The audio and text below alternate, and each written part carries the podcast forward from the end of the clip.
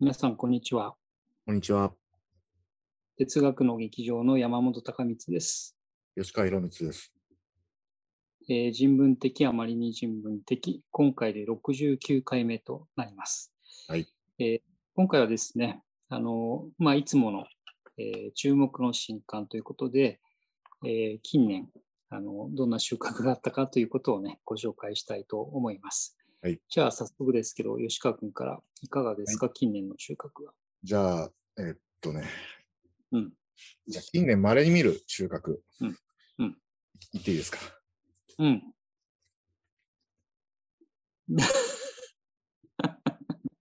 すごいのが来たね、しょっぱなから。ハイデガー辞典、昭和堂。おそらく日本初の巨大なハイデガー辞典ですね。それはちなみにどんな項目が載ってるんでしょうか。私から見ると、ありとあらゆる項目。ですね、テーマ編とね、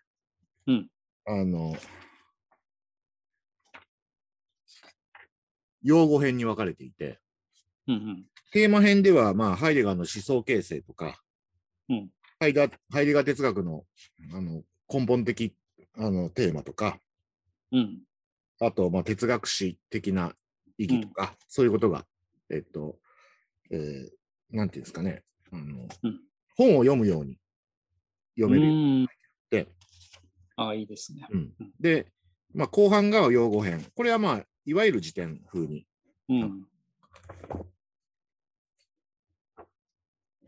存在ですね。そうか。存在ね。全体主義とかね。そういうふうに辞典になってるっていう感じですね。呼び物と辞典が一緒になってる感じ。良いですね。ちょうどというと変だけど、ハイデガー全集をね、刊行していた創文社が少し前に解散して、で、その後ね、幸いなことに東京大学出版会が、そのハイデガー全集を引き受けてね、オンデマンド形式で、手に入るようにしてくださってるんでね、ハイデガー読みたくなった場合も、一応手に入る状態にはなっているというね、ことですね。この間さ、神保町の東京堂書店に行ったら、この東京大学出版会が引き受けたハイデガー全集のオンデマンド版の、チラシがあってさ、それ見て思わずどれを持っててどれを持ってないかチェックしてそうなんだよ。ハイデガー全集ってさ、似たようなタイトルが多いんだよね。現象学的なんとかみたいな考え方があるからさ、そうなんだよ。思わず全部、なんか、なんていうの、こういうの、スタンプラリーみたいに思わずなりそうになって、いかんっつって。そうそう。しかも全108巻だからなんだからね、揃うと、完結するとそういう予定の全種類もあるからね、スタンプラリー味があって、ちょっと危ないですね。あと、これのね、特色はね、オンライン版へのね、クーポンコードがついてる。じゃあ本を購入した人は、そのオンライン版も使わせてもらうわけね。全文検索もできるし、そこで。ただね、これ初版だけかもしれないのね。なので、もし必要なら、今のうちにっていう感じですね。煽りますね。本辞典初版のご購入者はって書いてある。そっか、初版。初版だけかも。急がないといけませんね。定価1万円、税込み1万1000円ですけど、ハイデガーどうでもいいって人には高いけど、ハイデガーが気になるって人には安いかなと思います。そう、もう毎回言いますけど、自分で書くとなったらね、大変なことですからね、1万円なら安いもんですね。そうですね。山本君、どうですか。はい、じゃあ今、ちょうどハイデガーの話が出たので、対応するわけじゃないけど、はい、このですね、大塚信一さんの哲学者キラゲンという本ですね。これ作品社から出たもので、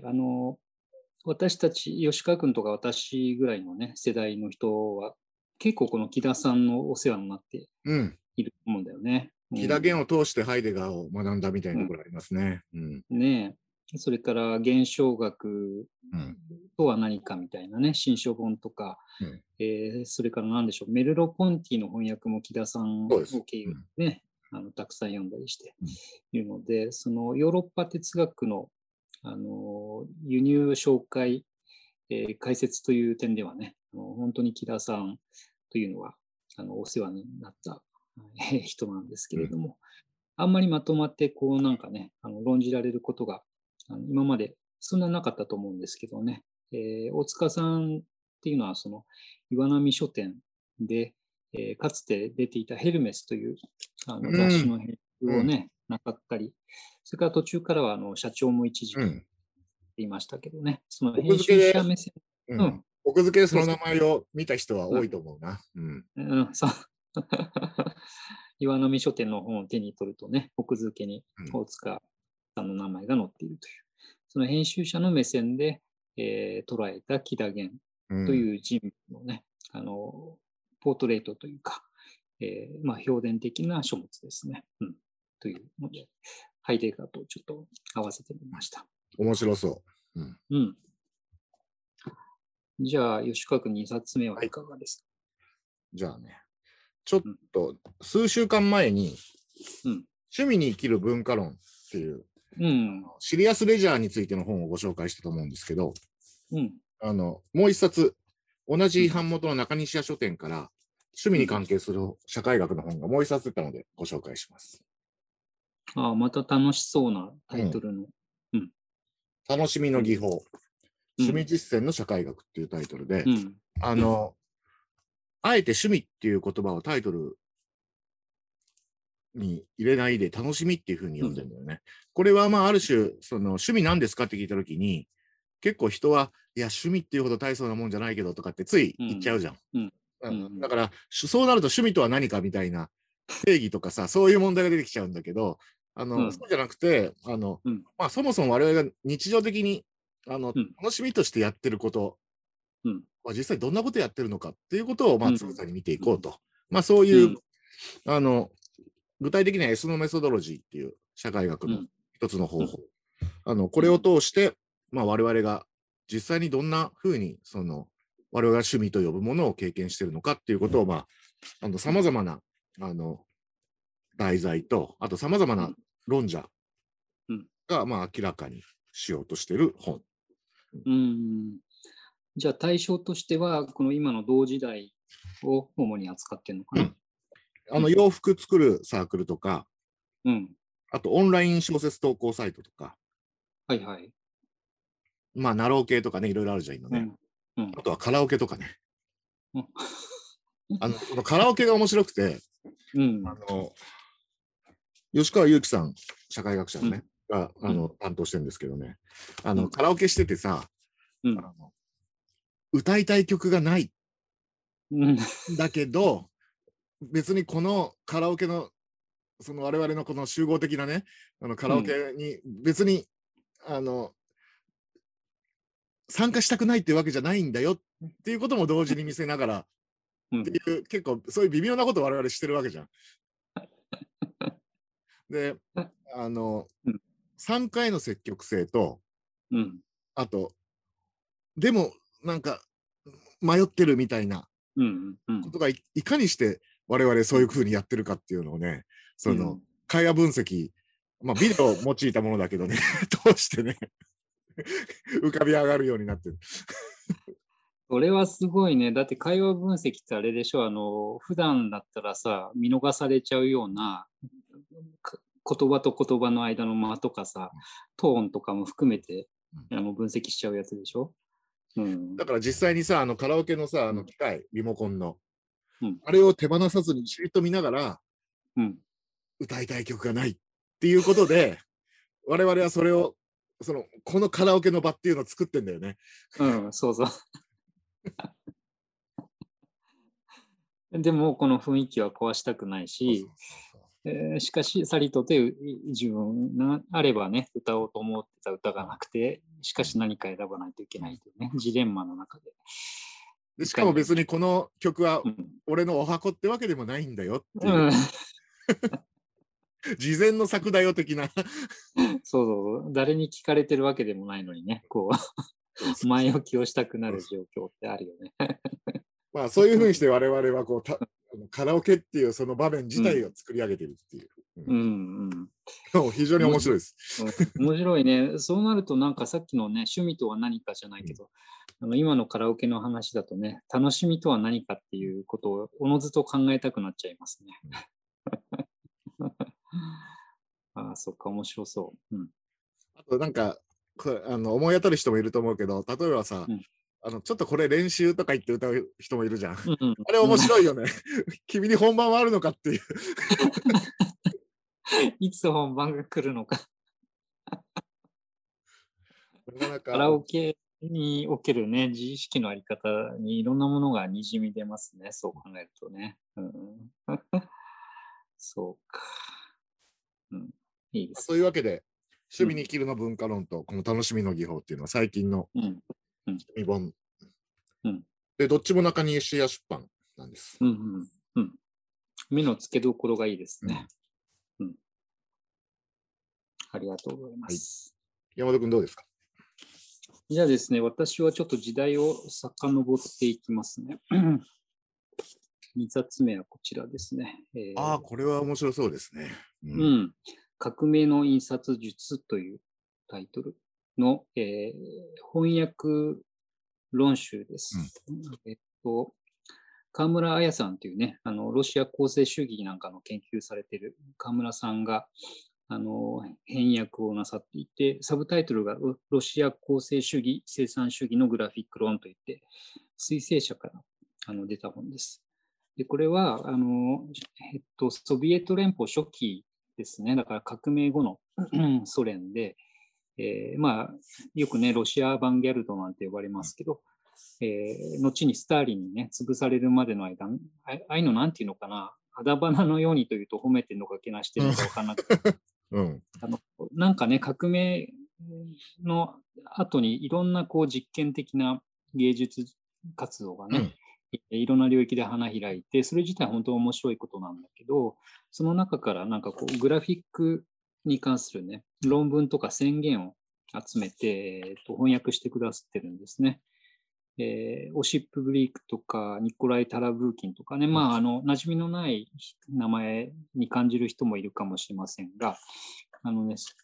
この、初期ソ連のねこういう文章って本当に面白くてね、まあ吉川君もね好きだと思うんだけど、すぐなんか宣言したりするんですね。でこの最初のね初めに載ってるやつも、タイポグラフィーの知性学、というねタイトルの文章で、箇条書きでこんなふうに書いてあってね、1、印刷用紙の言葉は耳で聞くのではなく目で知覚される。丸、2、概念は伝統的な言葉によって伝えられる。概念は文字によってデザインされなければならないとか言ってね、こうやってこうまあ中にはね、まあそりゃそうだみたいなこともあるんだけど、短くねこういうのなんていうの、スローガンみたいにしてね、バシッバシッバシッバシッって、叩きつけるようにねこういう言葉を提示していったり、まあちょっとだから気分としてもやっぱ革命気分っていうのはどこかにあってね、これから新しい世界を切り開くんだという気概に満ちた、それをこの場合で言えばグラフィック表現でどうやっていくんだというね、そういう話なので、こう読んでるとね現在の私たちが忘れてしまっているようなエネルギーみたいなものを、受け取れる本で面白いなと思いますね、これね。今懐かしいことを思い出したんだけどね、私最初に就職した会社が国書館公会という出版社で、そこのね、入社試験を受けた時に、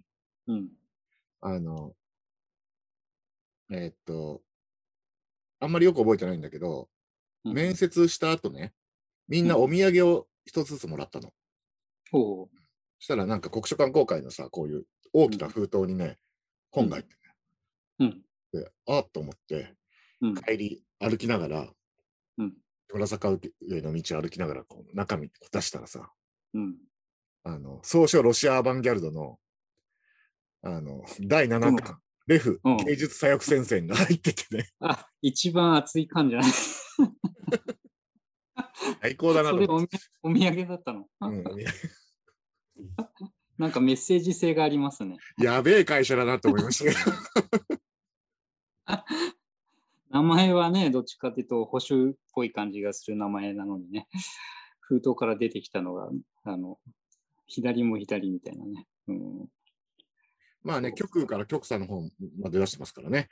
うん、そうそう。レンジがだから右でも左でもないっていうのね、国書韓国のことかもしれません。で、今紹介した本のね、翻訳者の川村さんはその前にこういう本、うん、ロシア構成主義というね、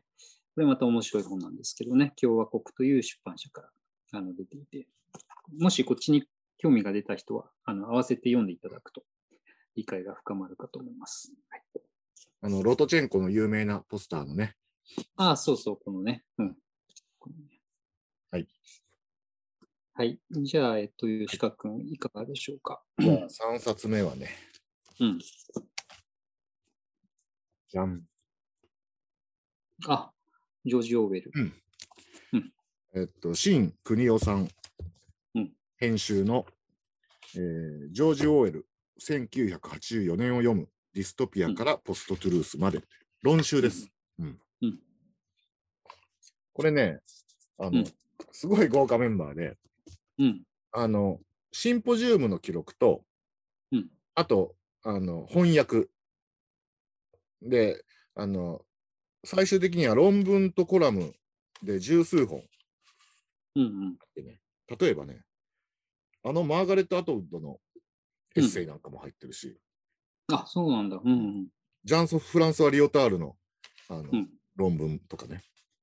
あ、じゃあ、なんていうのは、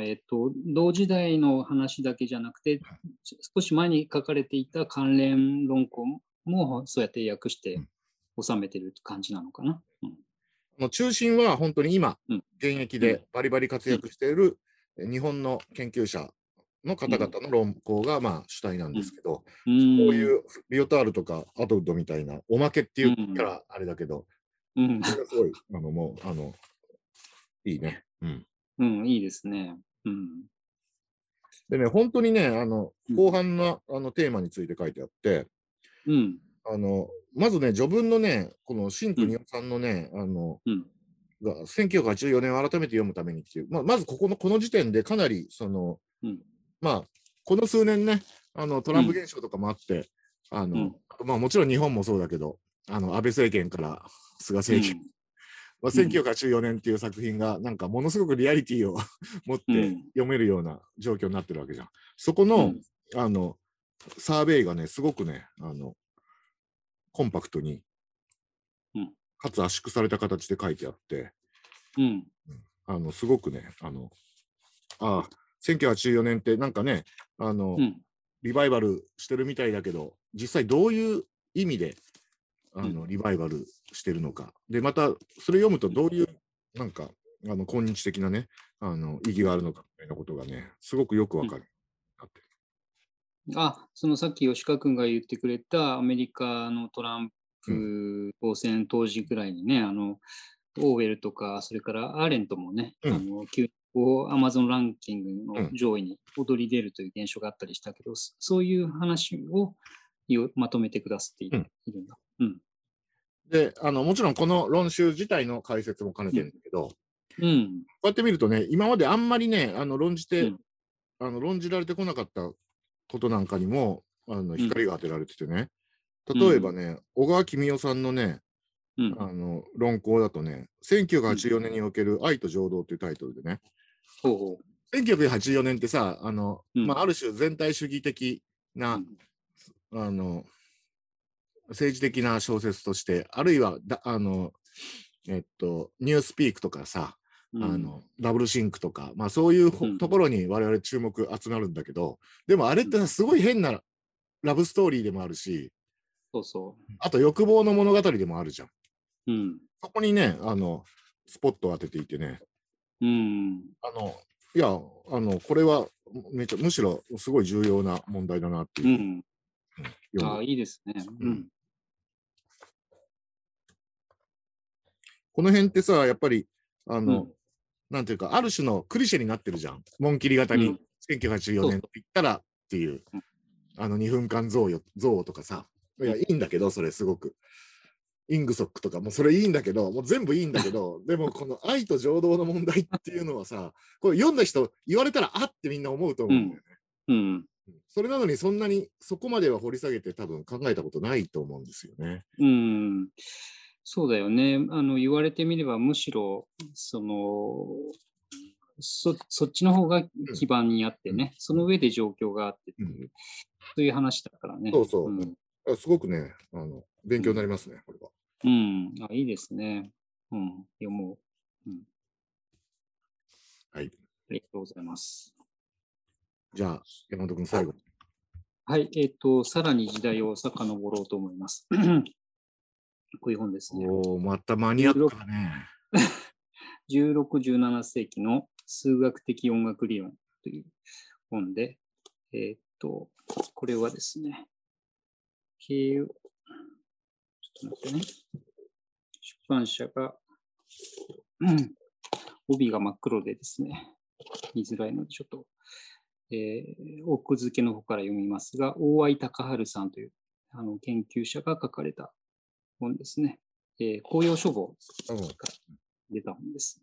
で、まあ、中身は署名の通りといったらそれまでなんですけれども、ちょっと前提を簡単に言うと、ヨーロッパにおいて中世ぐらいまでね、そのリベラルアーツみたいな学問のセットがあったわけなんだけどね、そのリベラルアーツのまあ、自由学芸7科目の中に文系科目理系科目があって、理系科目の4科目の中に今の我々から見るとどうしてって思うんだけど音楽が入ってるんですね。幾何学、算術、天文学、そして音楽というふうにして音楽が入っていてちょっと謎めくんだけど、まあ、ただ古代ギリシャ人とかね、そのリベラルアーツの元を作った人たちからすると音楽はこう調和ハルモニアという調和を司るものでもあるので、その数学的なものとしてね扱うっていう、まあ、そういう話が前提としてあって、そういう音楽の見方、数学としての音楽の見方がじゃあヨーロッパにおいて16世紀17世紀は一体どうなったんだろうかというですね、今まで私も気になってたんだけど自分ではなかなか、よく分かってなかったところを細かくですね、書いてくださっていて、これは本当面白いなと思って読んでるところですね。中に出てくるのは、そのヴィンチェンツォ・ガリレオってガリレオ・ガリレイのお父さんですね。うん、お父さん音楽学者で、本も書いてますけどね、そのガリレオとか、それからケプラーとか、ルネ・デカルトとかね、そういう当時の哲学者たちが音楽をね、だんだんこう数学としてさらにこう古代よりももっと数学として扱うっていうことを進めていくんだけどもね、実際それは何をしてたのかというふうにして、うん、論じてくださってるんですね。ちょっとマニアックですが、うん、すごい、ね面白いおすすめしたいと思う。表紙カバーの幾何学的な図形もかっこいいね。うんうん、そうこれね、うん要するにハーモニーというものがね、図形の形としてもこうね扱われる、幾何学としても扱われるし、それがピタゴラスじゃないけどね、比としても扱われるっていうね、ことで、こういうシンボルも出てくるわけですね。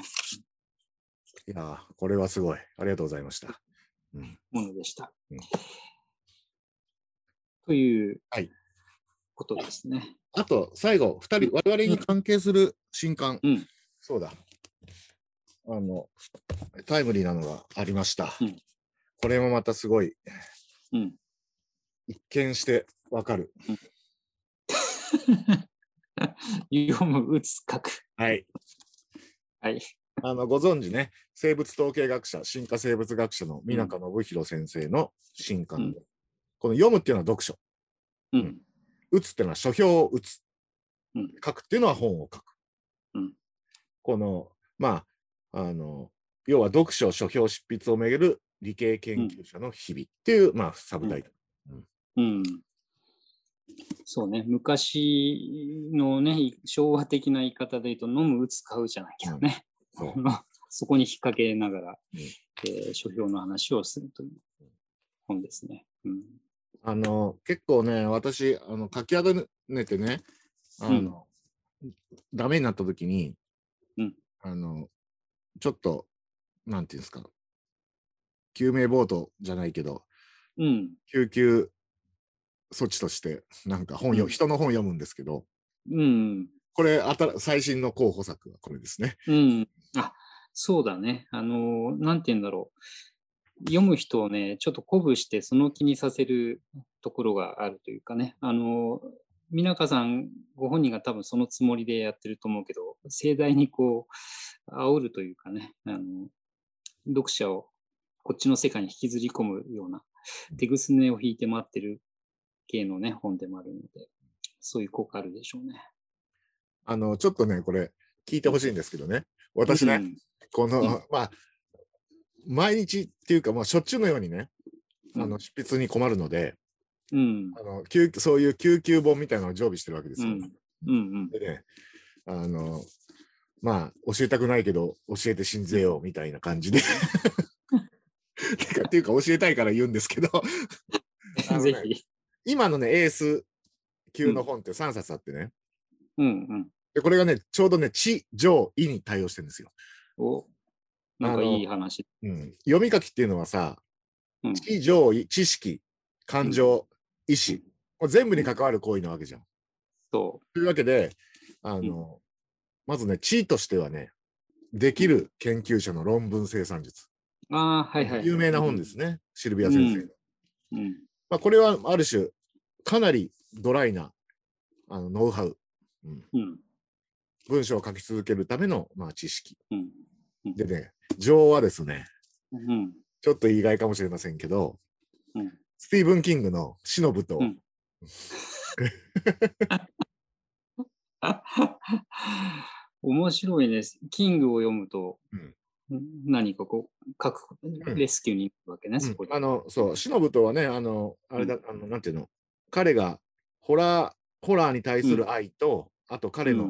人生っていうかその物書き人生と重ね合わせて書いてるような本だから、うんうん、ノウハウについても書いてあるんだけど、うん、かなりね感情に訴えるところがあるんですね、うんうん、でね最後ね「い」はねイマヌエル・カント、啓蒙とは何か。カント先生もだ、うん、理性をさ、私的にじゃなくて公共的に使えと、うん、いうことで、うん、まあなんていうか我々を鼓舞してくれると、うんうん、そういうふうに考えるとこれはね結構地上意、うん、全部にわたる感じの、うん、あ、そうだね、うん、結構トータルでね、うんうん、そもそも美中先生もアジビラとして書いてるところ、うん、なんかなきにしもあらずなのでもう書面からしてねそうなんだけど、うん、まあそういうわけで、ね、私の、うん、地上意のうん、ハウツー本をご紹介したので、うん、今度も山本くんのもうん、そうですね、はい、それはね全くその通りでね、書くのに困った時に読むとね、その気にこう気力とかいろんなものがチャージされる本っていうのは確かにあるんでね、じゃあそれはまたの機会にお話ししましょう。はい、でまあその美中さんの本はね今度、もう、オープンになってると思いますけど、うん、言論カフェでねその本の刊行記念の英談をやる予定がありますね。うんうん、はい、7月2日、うん午後7時から、言論カフェでこの刊行記念の定談を行いますので、はい、まあ、ぜひ、うん、リモートなんでねどっからでも参加できますので、はい、うん、ご予約ください。はい、まあ今日はこんなとこですかね。このぐらいで勘弁しておきましょう。はい、はい、じゃあどうもありがとうございました。ありがとうございました。